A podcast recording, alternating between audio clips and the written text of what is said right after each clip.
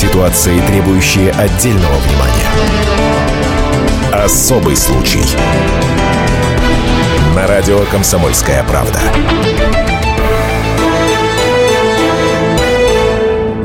Детский сад номер 262 «Зоренька» в Дзержинском районе Новосибирска – один из самых больших в городе.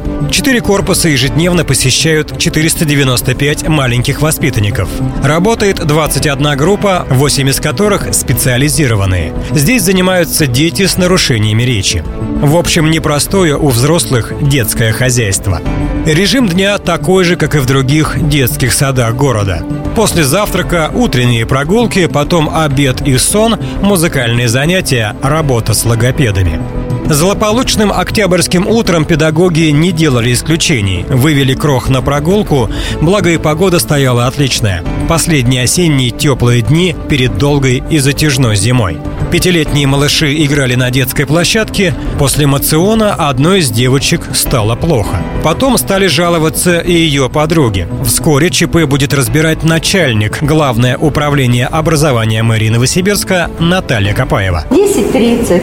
Дети по расписанию дня, дети 262-го детского сада, вышли на прогулку. Воспитатель вместе с детьми на веранде. Вначале поиграла в подвижные игры, была организована работа, которая была запланирована. Проведены были две подвижные игры, затем дети занимались прогулкой, ну, скажем так, вот в той форме, которая была им интересна, играли в прятки, занимались э, э, в песочнице и занимались вообще игрой в дом. Вот те, сказалось бы, э, несложные для этого возраста занятия, которые возможны в детском саду. Э, после прогулки сразу же воспитатель заметила, что одной из девочек стало плохо. Это случилось э, около 12 часов дня, когда закончилась прогулка. Полтора часа дети находились на улице. И сразу же воспитатель, увидев, что девочке стало плохо, она стала бледной, она стала терять сознание, она вызвала медика детского сада, который находился здесь же, в детском саду. И в этот же момент в саду находился врач. Ребенку была оказана медицинская помощь непосредственно в саду и вызвана скорая помощь. Через какой-то промежуток э, времени подобные симптомы э, обозначились еще у двух девочек. И то же самое. Вначале среагировала медицинская сестра сада, врач, и дети были отправлены в первую э, детскую городскую клиническую больницу. Представьте, какой неприятной вестью были эти события для родителей. Они буквально ошарашены звонками из садика. Вот что говорит мама одной из девочек, Анна. Позвонили в садика, воспитатель, что мой ребенок в предобрачном состоянии вызвали скорую. Я убежала с работы, побежала в сад. Пришла, у меня уже ребенок без сознания. Ей промывали желудок, все, тут же нас на скорой увезли в реанимацию. Все. Что же случилось с детьми? Они кушали, как и остальные малыши, также гуляли. В садике, разумеется, сразу прошла проверка. Начальник городского управления образования уверяет, дети все время находились в поле зрения воспитателя Светланы. Та пришла работать в детский сад буквально за несколько дней до ЧП. Однако нареканий к ней не было. То есть все шло совершенно нормально. Но вот девочки больны, а диагноз шокирует – наркотическое отравление как в руках детей оказалось запрещенное вещество. Может быть, ребятишки нашли его во время прогулки? Территория детского сада, как и всегда, в этот же день утром была обследована сторожем до момента прогулок. Она была обследована заведующей по хозяйственной части. То есть никаких э, предметов, никаких пакетиков, никаких там вот, э, ну скажем, э, каких-то особых ситуаций не было отмечено на территории детского сада. И все-таки выяснилось, что в руках у детей оказалось нечто опасное. Некий пакетик с непонятным содержимым. Играя, девочки варили суп, ну и добавляли туда то, что оказалось у них под рукой. Вроде и варево-то свое дети в рот не должны были потянуть. Ингредиент у них главный был, по традиции, обычный песок. Возможно, из всей своей кулинарии малыши попробовали именно эту злосчастную приправу. Дети сказали, что светло-зеленая травка. Как бы один ребенок сказал, что темно-зеленая, моя дочь сказала светло-зеленая. Не знаю, я не знаю. пришли анализы в больницу, сказали, что сильное наркотическое, синтетическое вещество. Но откуда это? Откуда наркотик? Как вышло, что даже не одна, а три девочки наелись отравы? У меня ребенок очень серьезный, ответственный, никогда ничего не пошла и не ела. Говорю, даже воспитатели сказали, бригаде скорой помощи, говорят, мы наблюдаем за ребенком что она такая ответственная, никогда ничего не возьмет, у нее ни одного замечания в садике, но настолько вот у меня такая...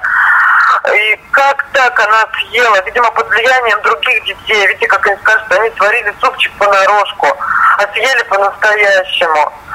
Вот. Ну, вообще она не могла, но съела. Разобраться в ситуации пытались чиновники, Следственный комитет, служба наркоконтроля и, конечно, сами родители. Официальные органы их не ставили в известность, но мама и папы старались хоть что-то узнать от своих детей. Двое девочек говорят, что одна девочка принесла из дома, а третья девочка говорит, что они это нашли. Еще неизвестно, я сама ничего не знаю. Никто ничего не говорит. Вот могу вот, вот только вот эти вот сплетни, детские разговоры. Похоже, это были не сплетни, а напротив, совершенно правомерные версии. Девочки шли на поправку, они еще совсем крохи, по пять лет. Едва-едва научились говорить, и, конечно, не просто у них узнать, откуда появилось зелье. Экс-пакетик. Э, откуда у тебя? Ты откуда его достал? А, те, а, тебе, а тебе его кто-то дал или ты его нашла? Я его нашла. Нашла? А где его нашла? Скажи, пожалуйста. Может быть, рядом с двором где-то валялся? Где мои собачки? А собачки твои во дворе? Или они где находятся? В дворе, возле моих дом. В итоге еще одна версия – ребенок нашел пакетик во дворе. Наткнулся на так называемую закладку – наркотик, припрятанный для потенциального покупателя. В Новосибирске, где произошло ЧП, таких тайников много. Торговцы смертью каждую ночь раскладывают даже не сотни, тысячи закладок. Исписывают стены домов номерами телефонов, в общем, ведут свой теневой нелегальный бизнес. В дальнейшем же какие-то из этих пакетов оказываются в руках клиентов, а какие-то могут оказаться в руках случайного человека. Быть может, попадет это и к ребенку. Впрочем, пройдет еще день-другой, и у истории появится новая версия. Но об этом через 4 минуты. После рекламно-информационного блока на радиостанции «Комсомольская правда». Особый случай. Меня зовут Александр Яковлев. Меня зовут Евгений Арсюхин. У нас есть к вам убедительная просьба. Ни в коем случае не включайте радио «Комсомольская правда». В понедельник в 6 вечера. Но если вы все-таки решитесь это сделать, то вы услышите.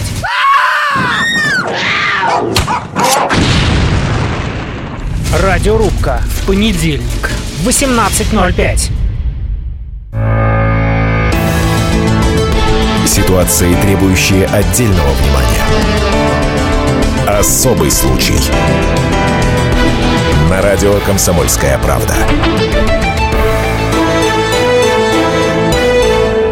В Новосибирске три воспитанницы детского сада отравились во время прогулки. Вскоре выяснилось, что в руках у пятилетних девочек оказался пакетик с наркотиком. Сначала возникла версия, что дети нашли зелье на территории учреждения. Потом внимание пало на двор, где живет одна из малышек. Но вскоре обрисовалась и иная версия. Ее озвучил директор Федеральной службы Российской Федерации по контролю за оборотом наркотиков Виктор Иванов. Он поделился с «Комсомольской правдой» предварительными итогами разбирательства. Одна из версий заключается в том, что э, отец этой девочки, э, он э, наркоман со стажем, в 2006 году был привлечен к уголовной ответственности за сбыт наркотиков. При этом сам он э, являлся и является инъекционным наркоманом, который употребляет героин и в настоящее время э, перешел на синтетический препарат. Синтетический препарат, который был изъят, э, называется эйбичинитака, это синтетический наркотик, который у нас в Российской Федерации запрещен применение, поэтому все манипуляции с этим наркотиком преследуется по закону. Судя по всему, э, одна из версий, этот наркоман, расставшись с семьей, тем не менее, использовал жилье своей дочери для хранения наркотиков с тем, чтобы, так сказать, скрыть свои преступные замыслы. Поэтому в настоящее время те оперативно-следственные действия проводятся с целью установления истины делу. Судя по всему, девочка нашла это у себя в квартире, где это было спрятано э, ее отцом, правонарушителем. И, судя по всему, ей удалось даже попробовать этот наркотик немножко, поскольку ну, в своих показаниях она говорит о том, что когда она принесла это э, в своем кармане, то предложила своим подружкам предложить попробовать, и вам всем будет хорошо. То есть это, конечно, проблема корнями ушла в семью этой девочки. С папой разбираться еще долго, но уже возбуждено уголовное дело по факту незаконного сбыта наркотического средства. И уже сейчас правоохранители обвинили в халатности воспитательницу, которая присматривала за детьми. Девушку задерживать не стали, однако ей грозит штраф – 120 тысяч рублей либо 3 месяца ареста. Анастасия Кулешова, старший помощник руководителя по взаимодействию со СМИ Управления Следственного комитета России по Новосибирской области, уверяет, это не все меры, которые будут предприняты в отношении воспитательницы. В ближайшее время следователям будет подготовлен необходимый пакет документов и заявлено ходатайство перед судом об ее отстранении от должности. Какими бы ни были причины ЧП, у чиновников возникли свои мысли, свои идеи, как предотвращать такие беды. Начальник Главного управления образования мэрии Новосибирска Наталья Капаева подошла к вопросу со всей серьезностью. Мы э, прописали приказ Главного управления образования, который будет роздан буквально всем заведующим, в котором, как инструкция, указано именно на эти вещи. Воспитатель не имеет права никаким образом ни на прогулке, ни в помещении детского сада отвлекаться, разговаривать по телефону и выпускать детей из поля зрения. Даже если они играют, в любом случае нужно на это как-то обязательно реагировать. Обязательно мы вменяем в обязанность проверки и в утренней, и в течение дня и в течение вечернего времени проверки территории образовательных учреждений. Ну и сегодня, если вот эта ситуация уж такова, и э, где-то даже мы будем требовать от руководителей, от воспитателей, от сотрудников, от нянечек проверки кабинок и э, предметов, вещей, одежды детей, которые сегодня приходят в детский сад. Э, хотя прежде, конечно, мы никогда такого не делали. Такие меры от Управления образования вызвали бурную реакцию среди новосибирцев. Радиослушатели «Комсомольской правды» активно прокомментировали нововведение. Надо проверять э, чуть ли не с детского сада, брать кровь у детей, особенно в школе, особенно начиная там с 7 9 тем более 11 класса, для того, чтобы была возможность вовремя этот вопрос подхватить. До тех пор, пока мы не начнем в зародышах ловить эту проблему и всячески на начальном этапе с ней бороться, такие события будут иметь место быть, к сожалению. Э, поддерживаю. Надо проверять, проверять, проверять детей. Потому что родители, если у них начнется такой рецидив какой-то, они будут скрывать. И они этим самым усугубят еще дело. Вот сейчас инструкции добавляют нянечкам, там, воспитателям. И должны, соответственно, добавлять деньги к зарплате. Конечно, на первый взгляд может показаться, что это ну, каким-то образом нарушает права ребенка, или можно просто сказать права человека. Совершенно спокойно относимся, когда приходим в судебные органы, нас на входе встречают судебные приставы, рамка. Мы заходим, э, все из карманов извлекаем, ставим сумочку, проходим через рамку, открываем сумку и показываем, что в ней нету запрещенных предметов. Совершенно в новых условиях, чтобы сохранить детство, да, я думаю, это совершенно нормальный меры. Но если спросить у родителей детей этой же группы, то, конечно, они будут за то, чтобы более пристально воспитатели выполняли свою работу и следили за детьми, отключившись от своих телефонов. И, естественно, более пристально сотрудники детского сада смотрели за имуществом детского сада. Давайте поинтересуемся мнением и тех, кому исполнять эти инструкции. Вот, например, женщина, которая работает детсадовским воспитателем. Она попросила сохранить анонимность. Успеет ли воспитатель принять детей одновременно посмотреть шкафчики? Нет, не успеет потому что я реально с детьми нахожусь, а если я приемлю находиться, у меня дети будут просто оставлены Это надо будет какому-то другому человеку заниматься этим делом, но не воспитатель. Воспитатель, он должен быть детьми и ни на секунду не оставлять детей. Новосибирские общественники ответили на меры чиновников одиночным пикетом у здания мэрии. На развернутом плакате продемонстрировали надпись «Садик строгого режима. Досмотр там». Комментирует лидер общественного движения «Гражданский патруль» Ростислав Антонов. Мы на основании той информации, которую обладаем, подготовили запрос в прокуратуру и попросим разобраться правоохранительные органы имел ли право на управление образования мэрии города Новосибирска э, принимать подобное постановление. То есть, если у нас полицейское государство, то, может быть, наверное, такие права у них могут быть. Но если у нас действительно правовое и демократическое государство, то таких вещей допускать нельзя. Общественник вообще очень критически относится к необычным мерам. Вроде наркотики повсюду, а чиновники взялись за садики. Мы считаем, что из-за одного ребенка из, из неблагополучной семьи не надо подвергать унижению вообще как бы всех остальных. Я никогда не поверю, что не знают воспитатели, какие дети к ним ходят, из каких семей.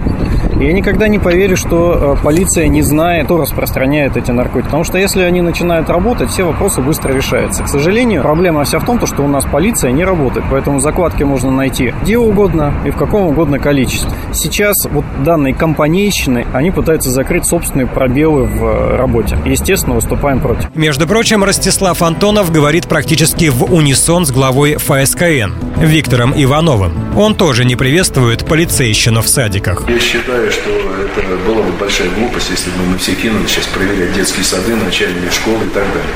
Это имитация активности, эти турбулентности никому не нужны. Тут бы задуматься о взрослых наркоманах и наркоторговцев. Причем тут вообще садик, если у одной из девочек отец уголовник. Отец э, этой девочки, да, ну, он в 2006 году употреблял наркотики, был осужден. Потом по условно-досрочному освобождению был выпущен в 2009 году. И точно так же продолжает употреблять наркотики.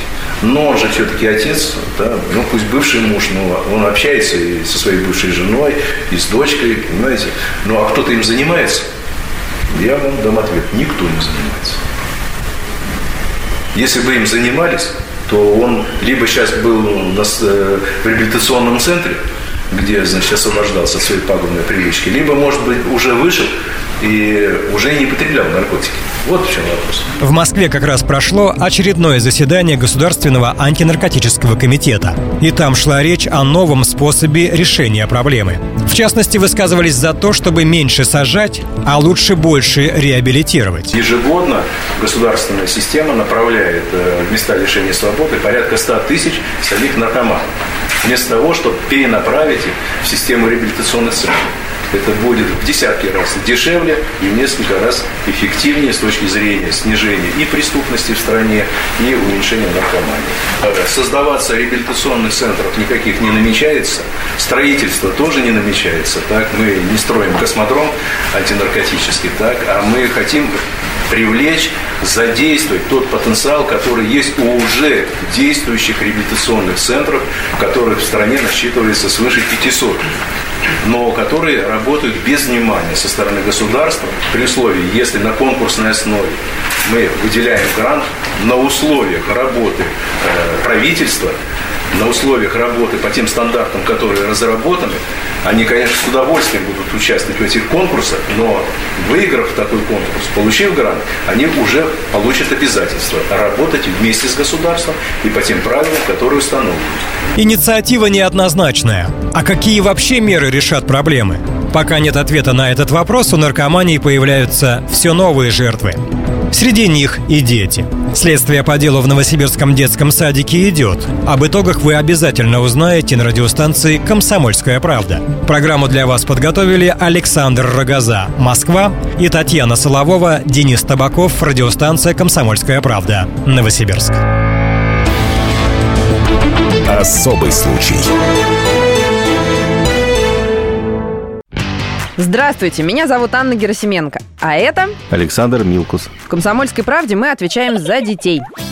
За то, как они учатся, что едят, какие фильмы смотрят и какие профессии выбирают.